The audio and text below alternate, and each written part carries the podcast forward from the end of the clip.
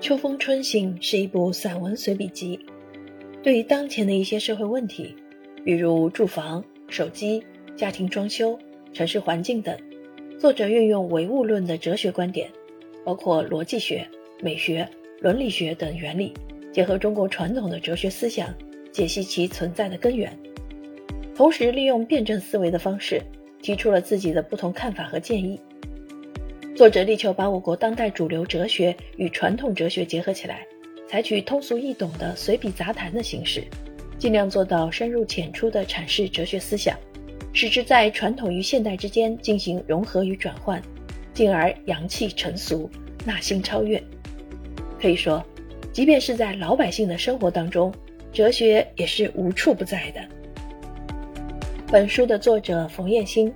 江西省作家协会会员和南昌市作家协会会员，发表和出版过长篇报告文学《飞翔的心》、散文集《游历岁月》等文学作品。